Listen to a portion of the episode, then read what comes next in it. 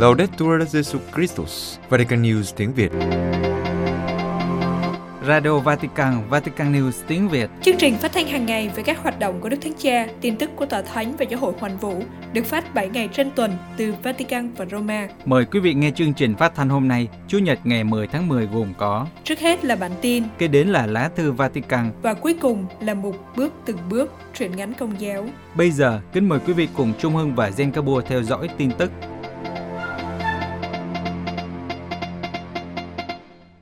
Khai mạc Thượng Hội đồng Giám mục lần thứ 16 Vatican, sáng thứ Bảy ngày 9 tháng 10 năm 2021, tại hội trường Thượng Hội đồng Giám mục, Đức Thánh Cha Francisco đã khai mạc Thượng Hội đồng Giám mục lần thứ 16 với chủ đề Vì một giáo hội hiệp hành, hiệp thông, tham gia và sứ vụ.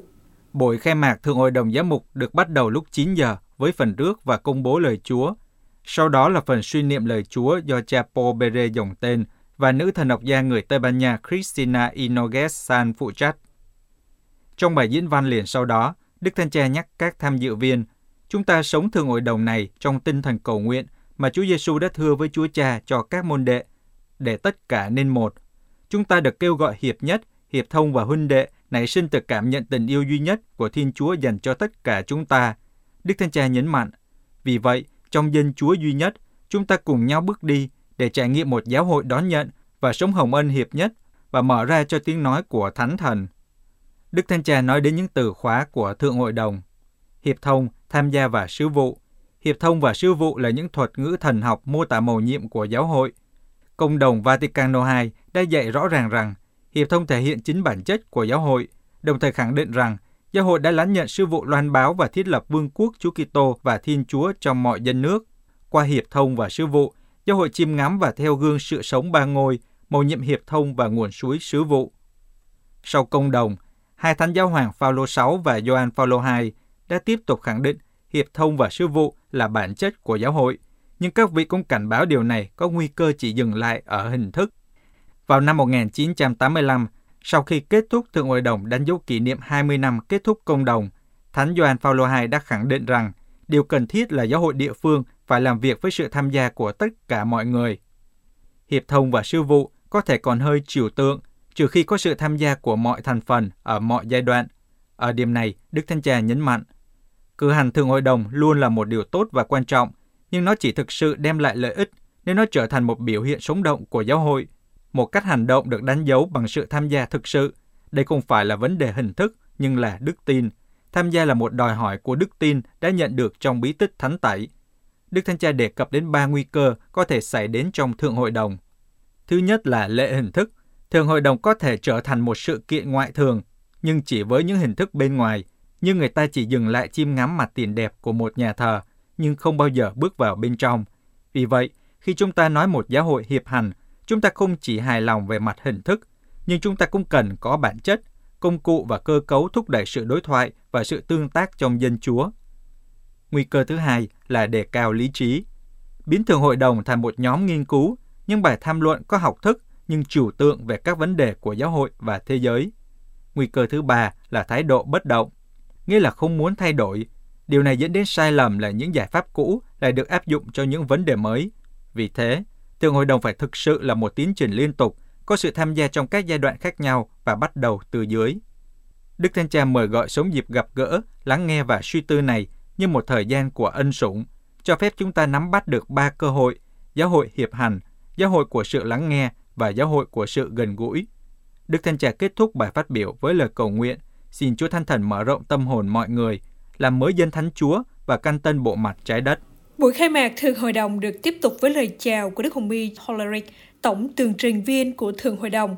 Sau đó là phần trình bày chứng từ của một thiếu nữ Nam Phi, một nữ tu Hoa Kỳ qua video, một giám mục Hàn Quốc. Sau một lát thinh lặng là chứng từ qua video của một gia đình từ Úc và một linh mục Brazil. Sau cùng là chứng từ của vị phụ trách một cộng đoàn dòng tu tại Pháp.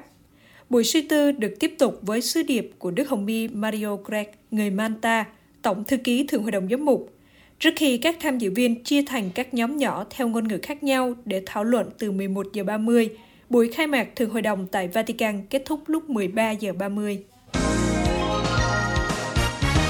Đức Thanh Cha tiếp các nghị viên tiền hội nghị COP26. Vatican Trưa thứ Bảy ngày 9 tháng 10, Đức Thánh Cha tiếp khoảng 500 nghị viên của cuộc họp tiền hội nghị thượng đỉnh COP26 về khí hậu. Đức Thánh Cha lặp lại lời kêu gọi các chính phủ áp dụng ngay một quá trình hành động nhằm hạn chế mức tăng nhiệt độ trung bình trên toàn cầu. Đức Thánh Cha hướng đến các tham dự viên và nhắc lại kiến nghị chung ngày 4 tháng 10 của các nhà lãnh đạo tôn giáo và khoa học gửi đến COP26. Kiến nghị đó được đưa ra khi nhận thức được các thách thức chưa từng có đang đe dọa chúng ta và cuộc sống trên ngôi nhà chung tươi đẹp của chúng ta. Kiến nghị là tiếng nói chung được đưa ra với hai điểm chính. Thứ nhất là nỗi đau của chúng ta trước tác hại nghiêm trọng đã gây ra cho gia đình nhân loại và ngôi nhà chung. Và thứ hai là nhu cầu cấp thiết về một sự thay đổi hướng đi để tiến tới một cách dứt khoát và chắc chắn khỏi nền văn hóa vứt bỏ, phổ biến trong xã hội của chúng ta, hướng tới một nền văn hóa quan tâm. Đức Thanh Trà xác tín, những thách thức đó rất phức tạp và khó khăn, nhưng nhân loại có đủ phương tiện để thực hiện sự thay đổi này.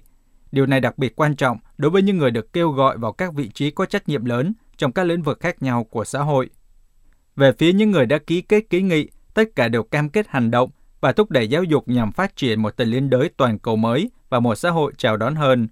Đồng thời, kiến nghị cũng kêu gọi các chính phủ áp dụng ngay các biện pháp để hạn chế mức tăng nhiệt độ trung bình trên toàn cầu và thực hiện các bước can đảm, bao gồm cả việc tăng cường hợp tác quốc tế, cụ thể là thúc đẩy quá trình chuyển đổi năng lượng sạch, áp dụng các thực hành sử dụng đất bền vững, ngăn chặn nạn phá rừng và phục hồi rừng, bảo tồn đa dạng sinh học, ủng hộ các hệ thống lương thực thân thiện với môi trường và tôn trọng văn hóa địa phương, nỗ lực chấm dứt nạn đói và suy dinh dưỡng, thúc đẩy lối sống và mô hình tiêu dùng và sản xuất bền vững.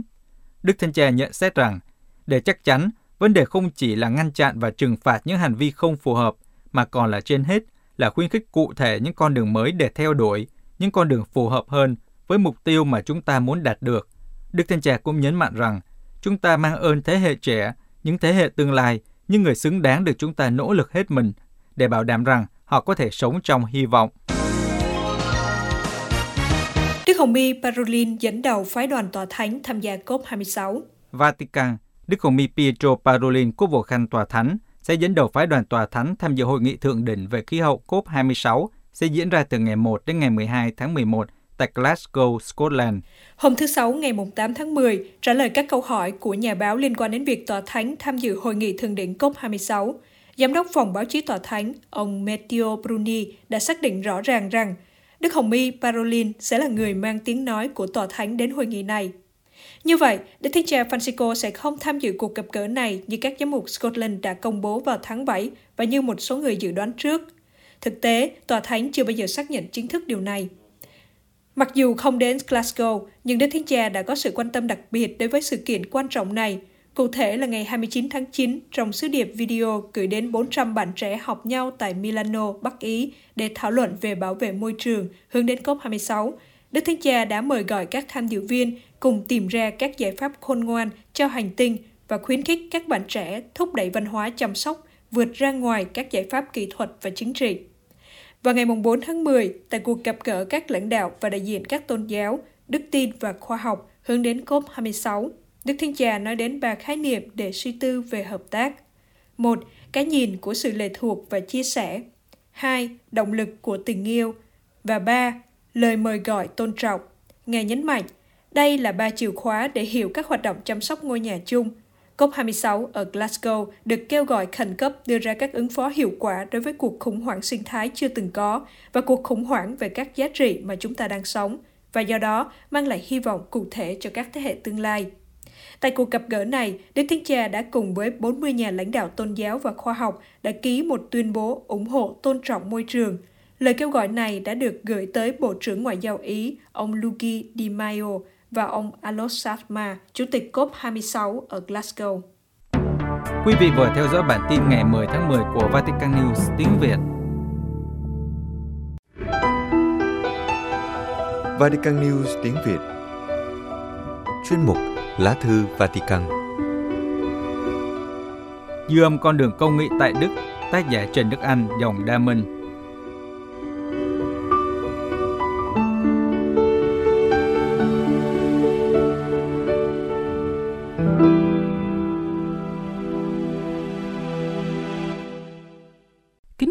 Vị thính giả, Chúa Nhật ngày 10 tháng 10 hôm nay là một ngày đặc biệt. Đức Thánh Cha chủ sự thánh lễ tại đền thờ Thánh Phêrô để chính thức khai mạc hành trình của giáo hội Hoàn Vũ kéo dài 2 năm. Để tiến về Thượng Hội đồng Giám mục Thế giới lần thứ 16 sẽ nhóm họp vào tháng 10 năm 2023 với chủ đề Tiến tới một giáo hội hiệp hành, hiệp thông, tham gia và sứ vụ.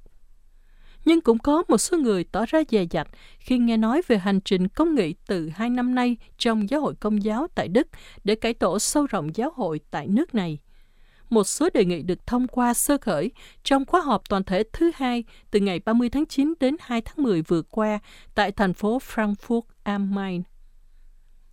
Con đường công nghệ của Công giáo Đức là một tiến trình do Hội đồng Giám mục và Ủy ban Trung ương Giáo dân Công giáo Đức đề xướng nhằm cải tổ giáo hội sau những vụ giáo sĩ lạm dụng tính dục trẻ vị thành niên trong những thập niên trước đây – con đường này bắt đầu với khóa họp đầu tiên ngày 31 tháng Giêng năm ngoái và tiến hành qua bốn diễn đàn thảo luận để đưa ra những đường hướng và quyết định cải tổ trong bốn lĩnh vực là thực thi quyền bính, đời sống linh mục, vai trò của phụ nữ trong giáo hội và sau cùng là cải tổ luân lý tính dục của giáo hội.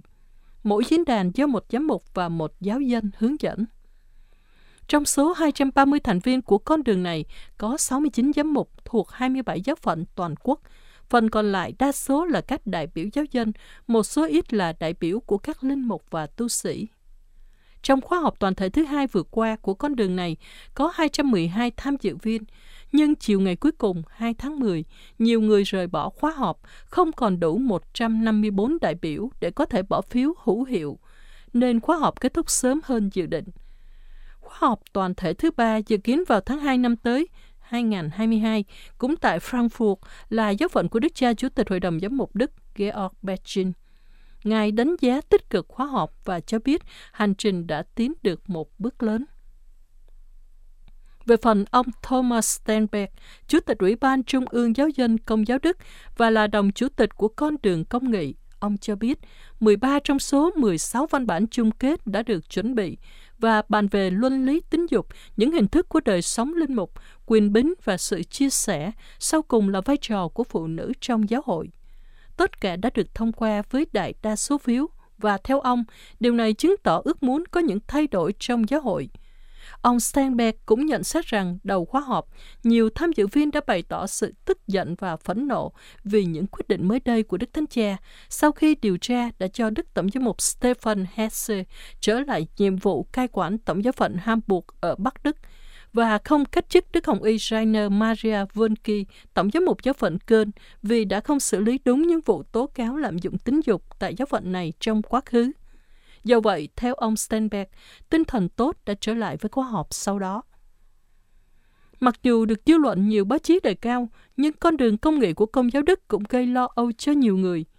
Trong ngày 30 tháng 9 khai mạc khóa họp, một nhóm giáo dân Công giáo Đức đã công bố một tuyên ngôn với tựa đề Bắt đầu mới, một hiến chương để cải tổ. Họ nhìn nhận cần có một cuộc cải tổ sâu rộng trong giáo hội, nhưng họ cho rằng cuộc khủng hoảng lạm dụng tính dục đã khơi lên con đường công nghị và đã bị lợi dụng để thực hiện một chương trình chính trị giáo hội. Nhóm giáo dân này gồm những chuyên gia đa ngành như nhân học, đạo đức học, triết và thần học, ký giả. Họ nhấn mạnh rằng bất kỳ cuộc cải tổ nào cũng phải quy trọng tâm vào tin mừng và lời sinh động của Chúa – các giáo dân này phủ nhận sự mệnh danh của con đường công nghị, đưa ra những kết luận có tính chất bó buộc đối với họ. Nhóm giáo dân nhận xét rằng lá thư của Đức Thánh Cha gửi cộng đồng dân Chúa tại Đức hồi tháng 6 năm 2019 đã bị các giám mục và giáo dân chủ trương con đường công nghị Đức làm ngơ không đếm xỉa tới. Trong thư, Đức Thánh Cha nhắc nhở giáo hội tại Đức quan tâm đến sứ mạng truyền giáo, thay vì tập trung chú ý vào sự thay đổi cơ cấu. Ngoài ra, cần phải hiệp thông với giáo hội hoàn vũ.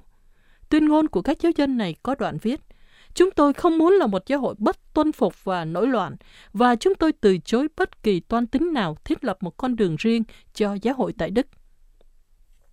Các giáo dân này phê bình rằng con đường công nghị muốn loại bỏ quyền bính của các giám mục, linh mục và đặt họ dưới quyền các công chức giáo dân – Họ tuyên bố nhìn nhận sự cần thiết phải có tha sự tham gia nhiều hơn của giáo dân, đặc biệt là các phụ nữ, nhưng họ không muốn một giáo hội của những công chức với một bộ máy được phóng đại và những chuyện tầm phào liên tục.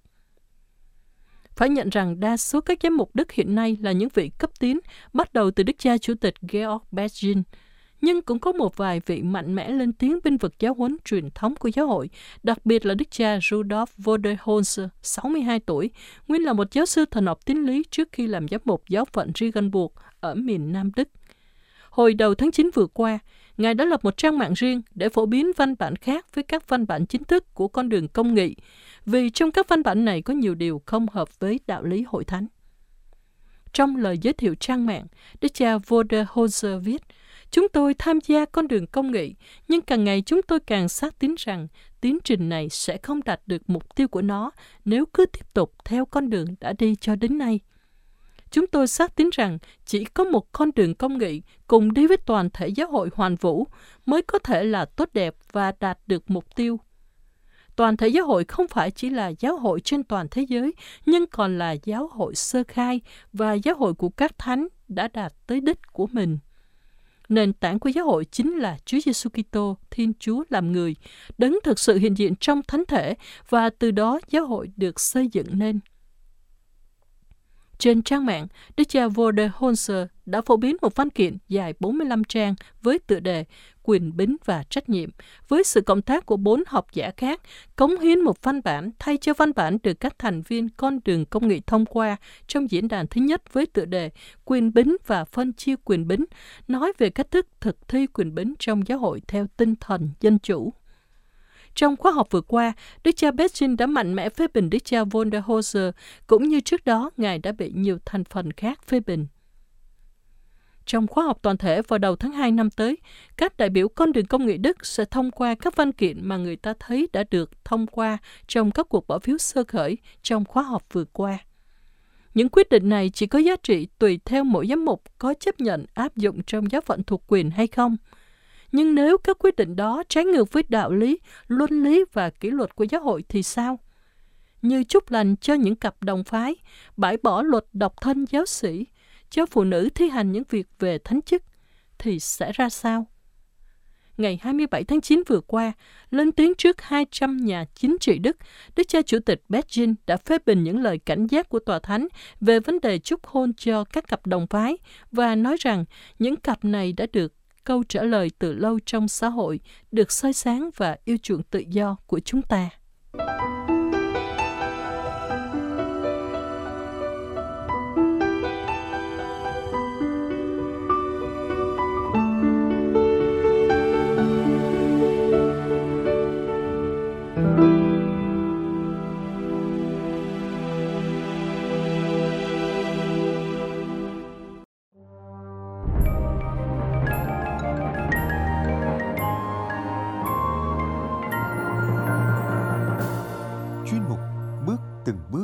Chuyện ngắn nhà đạo của Vatican News tiếng Việt. Truyện ngắn Thiên thần hai chân của tác giả Chim Ri trích trong tập truyện ngắn Những đứa con của mẹ. Người đọc Mộng Phi do Vatican News tiếng Việt thực hiện.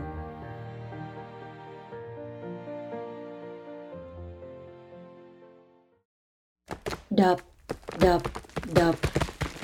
Con bé đang trong tư thế bò trên mặt đất để cố lượm thật nhanh mấy trái xoài chín dưới gốc cây.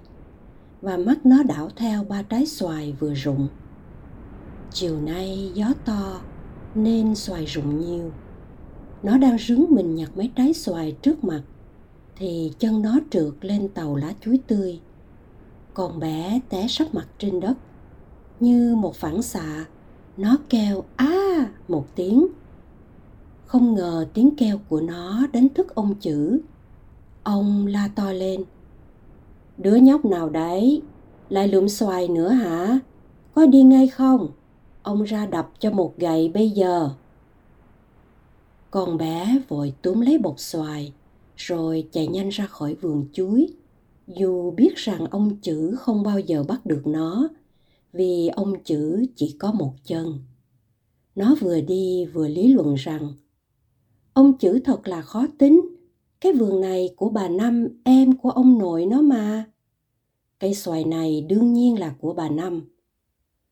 Có lần bà năm thấy hai chị em nói nhặt xoài, thấy thương quá, bà năm nói dượng sáo trèo lên cây, hái cho chị em nó cả một thúng xoài chín. Thế là hai chị em khệ nệ khiêng thúng xoài về.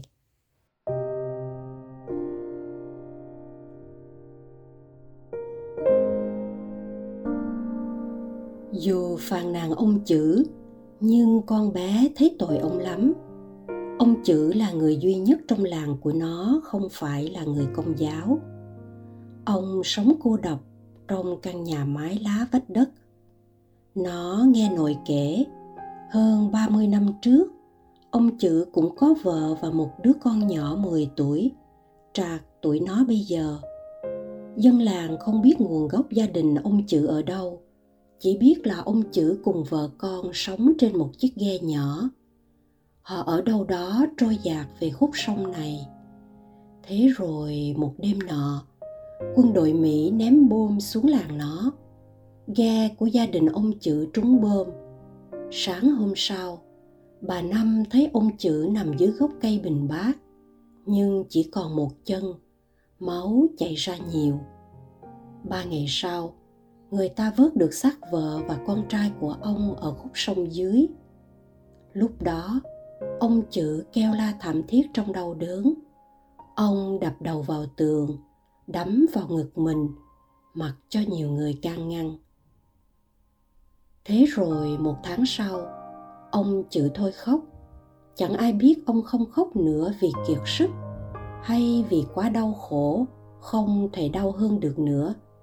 Chỉ biết rằng nỗi đau đó đã làm teo tớp tâm hồn ông. Mọi người không còn thấy ông cười nữa.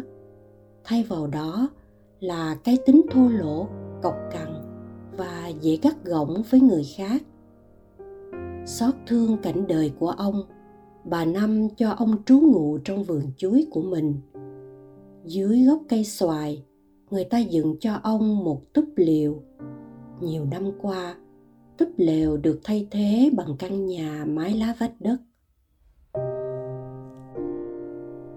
Hơn 30 năm, ông chữ sống trong nỗi đau mất vợ con. Nỗi đau ấy quay quắt, dày vò tâm hồn ông. Nhiều người khuyên ông theo Chúa, nhưng ông im lặng. Có lần, sau khi nghe bà Năm khuyên giải, ông đã quát to chị có ở trong hoàn cảnh của tôi đâu mà chị biết. Nếu chúa của chị là đấng yêu thương thì sao lại để cho tôi phải đau khổ như thế này? Lời động viên của bà năm không thể nào xua tan đi nỗi đau đã gặm nhắm tâm hồn ông rất lâu. Khi mà bà cũng chưa bao giờ mang nỗi đau như ông, mà cũng khó lắm để vực dậy lòng ông chữ khi mà vết thương thân xác cứ rõ mồn một.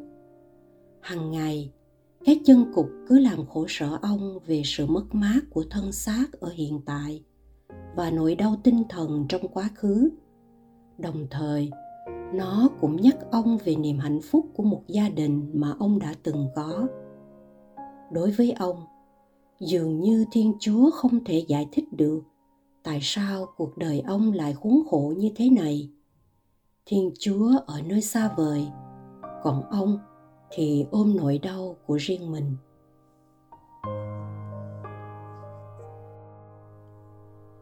Ông chữ kính trọng ông nội con bé vì ông nội nó là người hiền từ và hay thương người.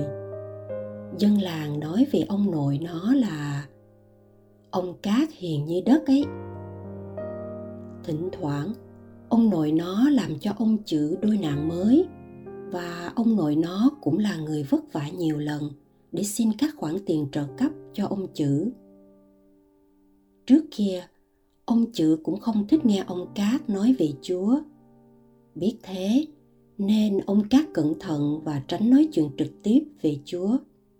Nhưng sau một sự việc xảy ra, ông chữ đã thích nghe ông cát nói chuyện nhiều hơn. Chuyện là một lần nọ, vào ngày dỗ của vợ con ông chữ ông chữ đã uống rất say. Không ai biết là ông đã uống bao nhiêu rượu, chỉ biết là chưa bao giờ ông say khước như thế ông chữ không đi nạn nữa ông lết từ quán nhậu về nhà Khi đến nhà ông Cát, ông chữ không thể lết nổi nữa mà lăn ra ngủ trước sân. Sáng hôm sau khi tỉnh dậy, ông thấy mình đang nằm trên chiếc nệm của ông Cát, còn ông Cát thì nằm trên chiếc chiếu nhỏ trải dưới nền nhà. Ông chữ hỏi ông Cát, Sao anh lại cho tôi nằm trên giường còn anh nằm dưới đất thế kia? Ông Cát trả lời, Tối qua tôi thấy chú say quá, tôi sợ ban đêm chú nằm dưới đất có thể bị trúng gió, nên tôi để chú nằm trên giường. Có lẽ cảm kích trước hành động bác ái của ông Cát, nên ông chữ ghé chơi nhà ông Cát nhiều hơn. Ông Cát thấy ông chữ đi lại vất vả với cặp nạn, nên ông cũng qua chơi nhà ông chữ nhiều hơn. Thế là những câu chuyện của họ không dừng lại ở chuyện của hai người mà của những người quanh họ rồi cả những người ở làng này và làng bên khi biết ông chữ đã quý mến và tin tưởng mình nhiều ông cát tìm cách nhen nhúm trong lòng ông chữ niềm tin về chúa nhưng không đi một cách trực tiếp, mà ông bắt đầu từ nỗi sợ hãi ghi gớm nhất của bất kỳ một con người nào trên thế giới này. Đó là cái chết. Mỗi lần trong làng có ai qua đời, ông cát đều kể lại cho ông chữ nghe một cách tỉ mỉ. Có khi là một bà cụ chết trong đau đớn với căn bệnh ung thư. Có lúc là một chàng thanh niên đang khỏe mạnh, vui vẻ lại ra đi một cách bất ngờ vì tai nạn giao thông, hay là một đứa bé té sông chết đuối. Và ông chữ cũng có lúc suy nghĩ về cái chết của chính mình. Ông ước mong đi tìm một cái chết bình an thật sự, chứ không phải là một cái chết để kết thúc mọi đau đớn đã tồn tại rất lâu trong lòng ông.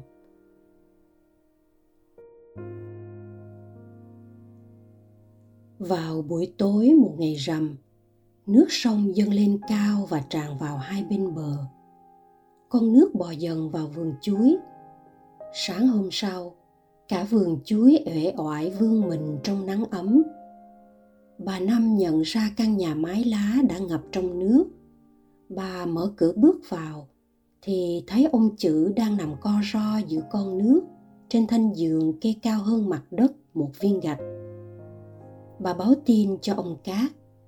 Thế là ông cát, bà năm và người con trai của bà cùng dọn dẹp và phơi nắng mọi thứ đã bị ướt. Sau lần nước lên cao đó, sức khỏe của ông chữ yếu dần. Ông cũng không còn đủ sức chống nạn nữa. Một buổi tối, cả nhà con bé đang ăn cơm thì ông nội nó đi vào với vẻ mặt hốt hoảng, rồi nói vội với ba nó. Ba tuổi nhỏ, bàn thờ nhà mày có hai cây thánh giá, mày cho tao cây thánh giá nhỏ đi. Tía cần cây thánh giá đó làm gì? Ông chữ yếu lắm rồi, ổng muốn rửa tội. Cha xứ tới nhà ổng rồi, nhưng không có cây thánh giá nào tao muốn lấy cây thánh giá của nhà mày để cho ổng. Tía để con lấy cho.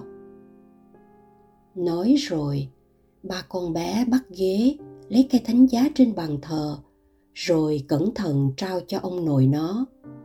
Bước chân ra khỏi cửa, ông nội nó còn ngoảnh lại nói với cả nhà. Vợ chồng bay với mấy đứa nhỏ ăn cơm xong, rồi qua đọc kinh cho ông chữ một tí chắc ông ấy không qua nổi đêm nay đâu. Dạ cả nhà con sẽ qua. Má nó thưa lại. Nhìn thấy ông nội cầm cây thánh giá đi ra, mà lòng con bé không vui. Nó không muốn mất cây thánh giá nhỏ đó. Cây thánh giá quen thuộc của nó. Trước đây khi nhà nó còn ở căn nhà mái lá vách đất giống như nhà của ông chữ, thì cây thánh giá nhỏ được đặt ở vị trí cao trọng nhất trong nhà. Mỗi lần cúp điện, thì cây đèn dầu duy nhất của gia đình nó được đặt ở trên tủ, dưới chân cây thánh giá nhỏ. Và khi đọc kinh tối, nó chỉ chăm chú nhìn lên cây thánh giá nhỏ trên bàn thờ. Với lại cây thánh giá cũng rất quen thuộc với nó. Từ khi nó mới hơn một tuổi bi bô tập nói, thì ba má nó thường chỉ lên cây thánh giá và nói với nó, bé ơi à chúa đi con. Thế là con bé cúi đầu thật sâu và nói, con à chúa. Nhưng con bé lại nghĩ, chắc là ông chữ cần cây thánh giá để có chúa ở với ông chữ nên nó không buồn nữa.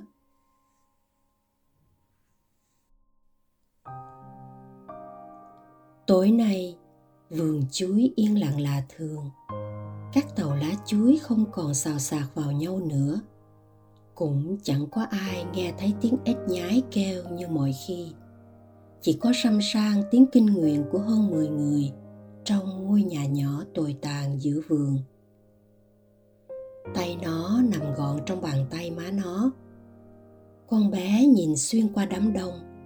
Nó thấy gương mặt hốc hác, đôi môi tái nhợt và đôi mắt lờ lệt với hai dòng nước mắt đang chảy xuống gò má xanh xao của ông chữ.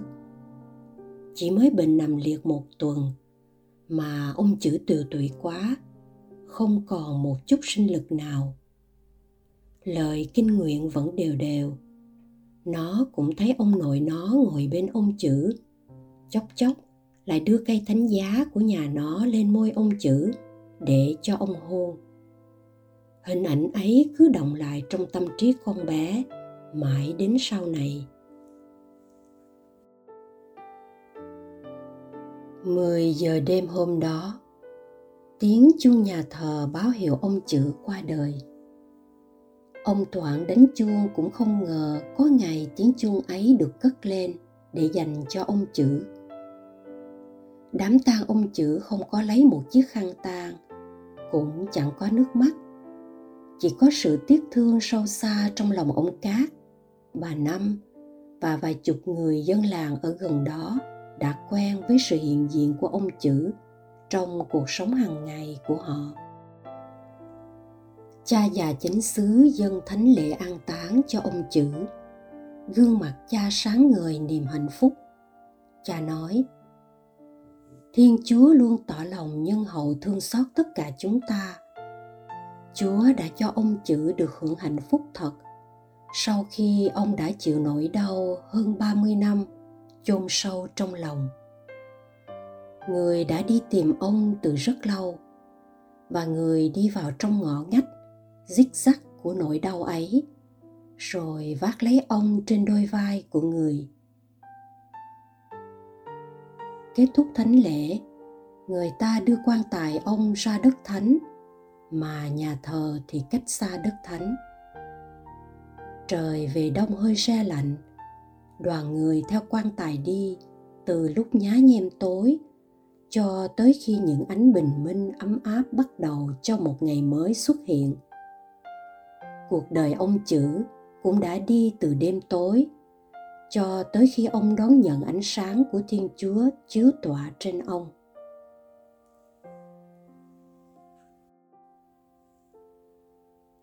Vườn chuối yên tĩnh, ngôi nhà mái lá vách đất im lìm như chủ nhân của nó đã bất động dưới mộ phần. Chiều nay, bà năm gọi hai chị em con bé qua hái xoài chị nó trèo cây giỏi như một con sóc và hái xoài vứt xuống đất cho đứa em nhặt. Con bé chợt nhớ ông chữ rồi hỏi chị chị hai ơi, ông chữ bây giờ trên thiên đàng rồi hả chị? Ừ. Có phải vì ông chữ đã hôn cây thánh giá không? Ừ. Chị nghĩ là như thế vậy ông chữ có mấy chân? Một hay hai? Chị nghe ông nội nói, ông chữ là thiên thần rồi, thì chắc chắn ông chữ có hai chân. Nhiều năm sau, câu chuyện về cuộc đời ông chữ vẫn còn in trong tâm trí con bé. Khi kể chuyện cho mấy đứa nhỏ khác nghe, bao giờ nó cũng kết thúc bằng câu ông chữ bây giờ là thiên thần hai chân rồi.